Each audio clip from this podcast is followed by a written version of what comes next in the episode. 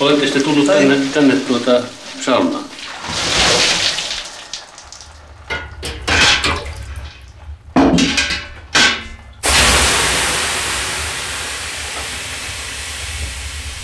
Sä kirjoitit joitakin vuosia sitten kirjan Paasikivi Kekkonen ja avaruuskoira, jossa erittäin tarkasti käyt läpi vuoden 1956 presidentin vaalit, joista muuten tulee nyt 60 vuotta tänä vuonna tai tuli, jossa Kekkonen valitaan ensimmäisen kerran presidentiksi sillä kuuluisella yhden äänen enemmistöllä.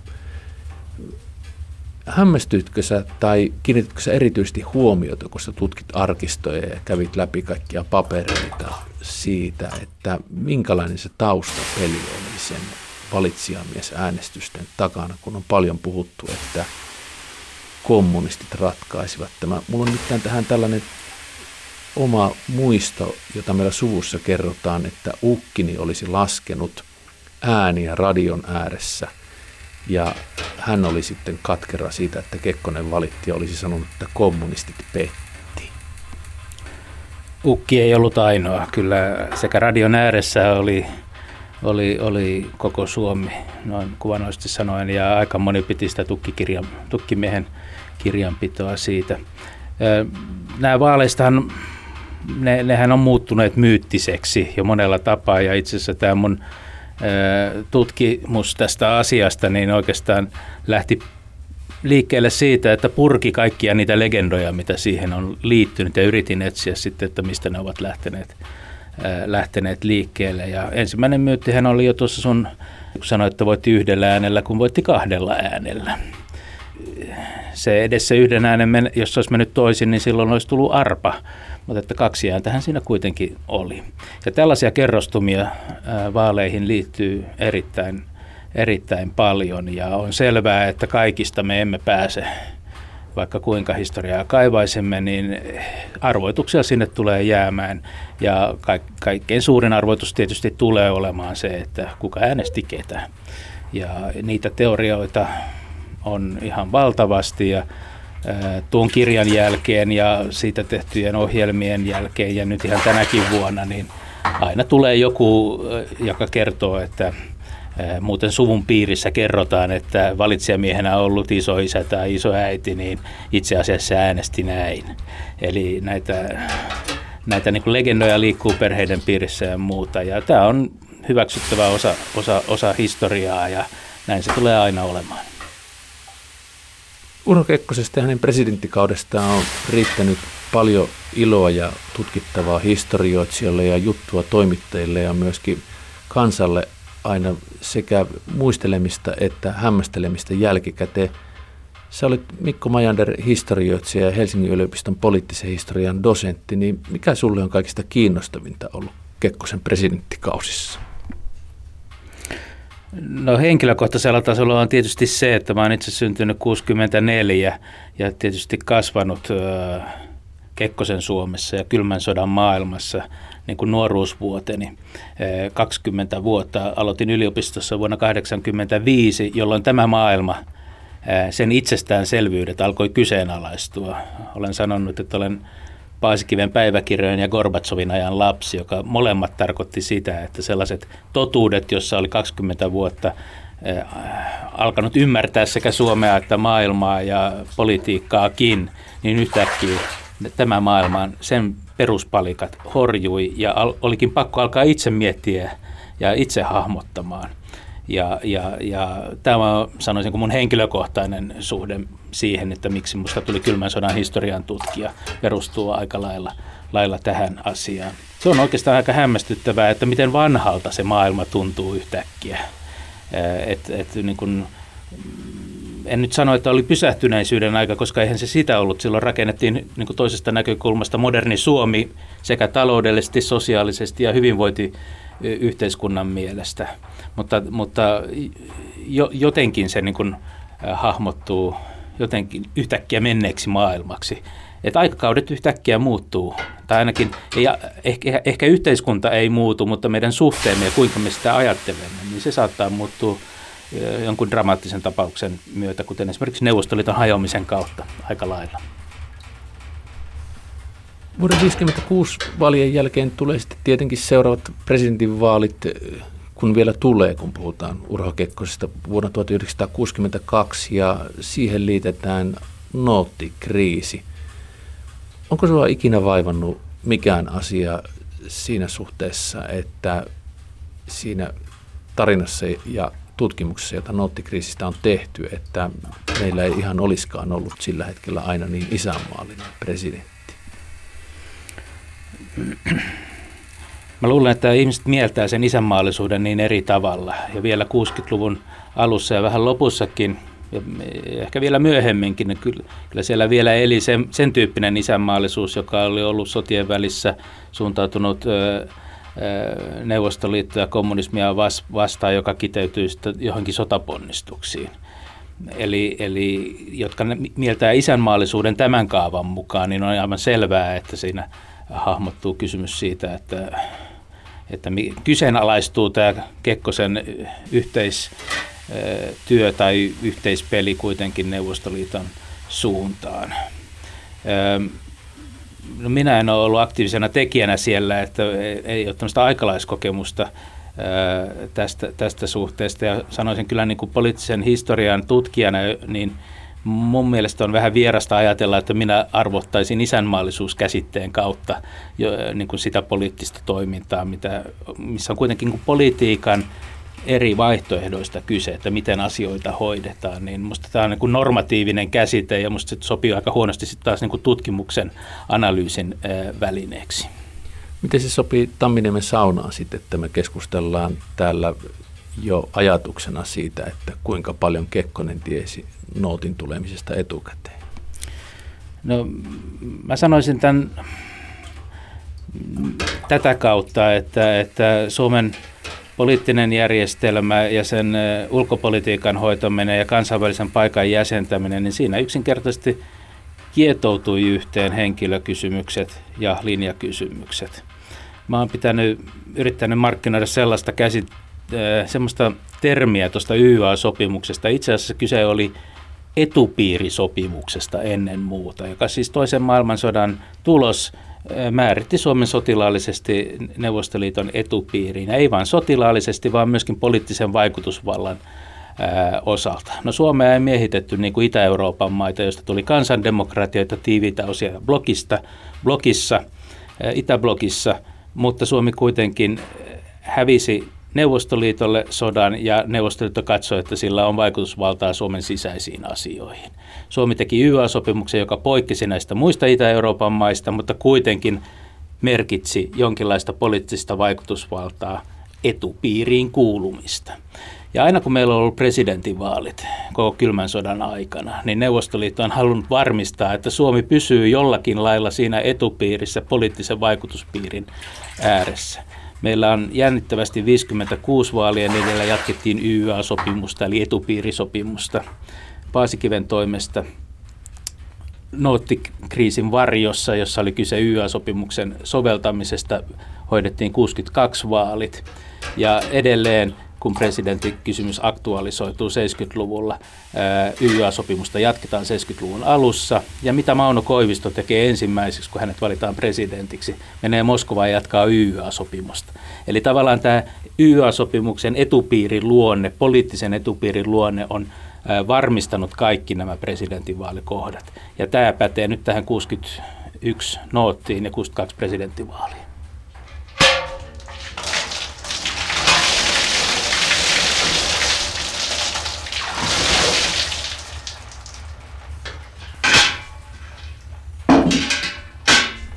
Kun sä sanoit tuossa aikaisemmin, sä oot syntynyt 1964 ja näit jonkin verran Kekkosen aikakautta ihan pikkupoikana ja sitten nuorena miehenä. Minkälaisia asioita sä muistat itse presidentti Kekkosesta tuolta ajalta? No kyllä ne varmasti on niin kuin Kekkosen hahmo television kautta välittyneenä on, on, on se päällimmäinen asia. Ja kyllä mä sanoisin, että kotona oltiin, vanhemmat oli aika kekkoskriittisiä porvarisen taustan vanhemmat oli selvästi ja katsoivat, että mitähän se Kekkonen juovuspäissään niille venäläisille lupaa. Siis tämmöinen asenne voi saattoi niin kuin sieltä välyttää, vaikka ei meille niin kuin, tietenkään lapsille mitenkään politiikkaa erityisesti puhuttu. Ja samaten kävin koulua Kulosaaren yhteiskoulussa, joka oli aika, aika, aika porvarillinen ja sanoisiko ehkä oikeistolainen tausta. Että kyllä semmoinen niin eh, Kekkos kriittinen asenne oli muista eh, aika lailla ympäristössä. Eh, mutta toisaalta kyllä siinä väkisin siinä hahmossa ja valtiomies suvereenisuudessa oli siis jotain kiehtovaa, että, että joku kykenee nousemaan noin kiistattomaan asemaan, että asemaan ja muiden yläpuolelle, ja jota kyse, ei oikeastaan kyseenalaisteta. Että kyllä mä uskoisin, että jotenkin lapsellekin tai nuorelle pystyi välittymään semmoinen vallan viehko jollakin tapaa. Että siinä on jotain fasinoivaa, että joku on noin suvereenina hahmona erottuu muista. Sä olet lukenut Kekkosen presidenttiajan julkaistut päiväkirjat, niin mitä sä luulet, minkälainen mies täällä Tamminiemen saunassa on istunut silloin, kun hän on istunut täällä yksin näillä lauteilla? No, äsken puhuin tuosta suvereenisuudesta ja niin kuin, että on omassa liigassaan oikeassa, oikeastaan suomalaisten poliitikkojen ja johtajien joukossa, niin sen kääntöpuoli on kyllä tietynlainen yksinäisyys.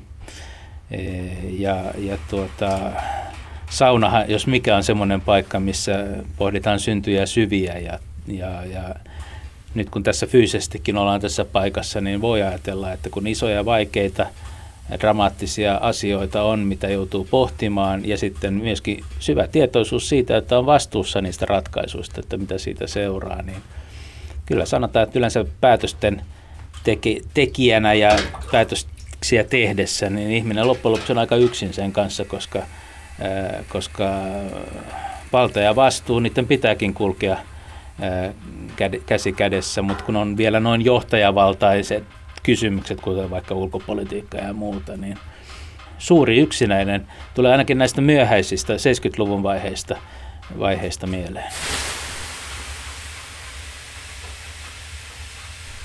Mikko Mander, sä olet historioitsija ja et varmaan tykkää jossittelusta, mutta jos pääsisit aikamatkalle ja istuisit Urho Kekkosen kanssa tässä samassa saunassa näillä Tamminiemen lauteilla.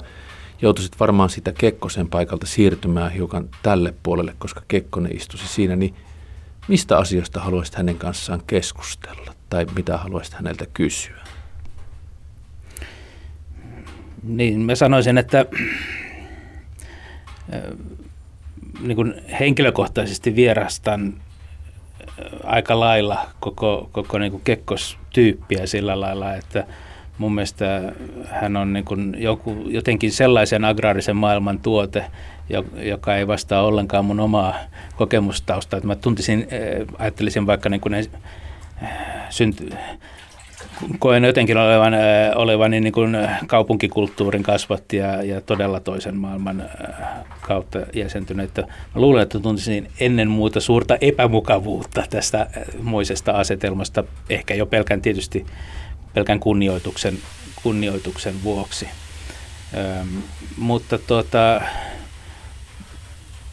ehkä yksi asia olisi kyllä kiinnostavaa jotenkin keskustella, niin kuin miten hän on mieltänyt ja jäsentänyt Suomen kansallisena kokonaisuutena juuri tästä erosta johtuen, että, että taustat ovat niin erilaisia mistä, ja sukupolvet ovat niin erilaisia, että mun mielestä hän oli kyllä hämmästyttävän niin kuin, hän, hän oli ulkopolitiikka ja seurasi kansainvälisiä suhteita, mutta hän on erittäin kansallinen hahmo vielä kaikessa toimintamuodossaan, identiteetissään ja kiinnittymisessään. Että niin paljon kuin hän ulkopolitiikkaa harrasti, niin se oli hyvin kansallisesti niin kuin jotenkin jäsentyi. Ja ehkä se on tietysti hyvä, kun on kansakunnan presidentti, niin siitä lähestyy, mutta sanoisinko, että myöhemmät sukupolvet ja ovat, ovat kuitenkin lähestyneet Suomea jotenkin globaalimpana oliona ja entiteettinä kuin tämmöinen kansallisvaltion ankkuroitunut Kekkonen.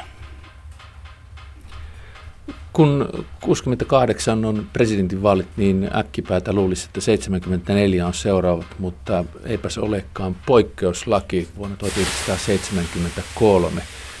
Mä en tiedä jälkikäteen, kun sitä on selitelty ja siitä on kirjoitettu, että miksi näin tehtiin, niin aina välillä itkettää ja välillä naurattaa. Millä mielellä sä olet seurannut sitä keskustelua, joka sitä jälkikäteen on käyty?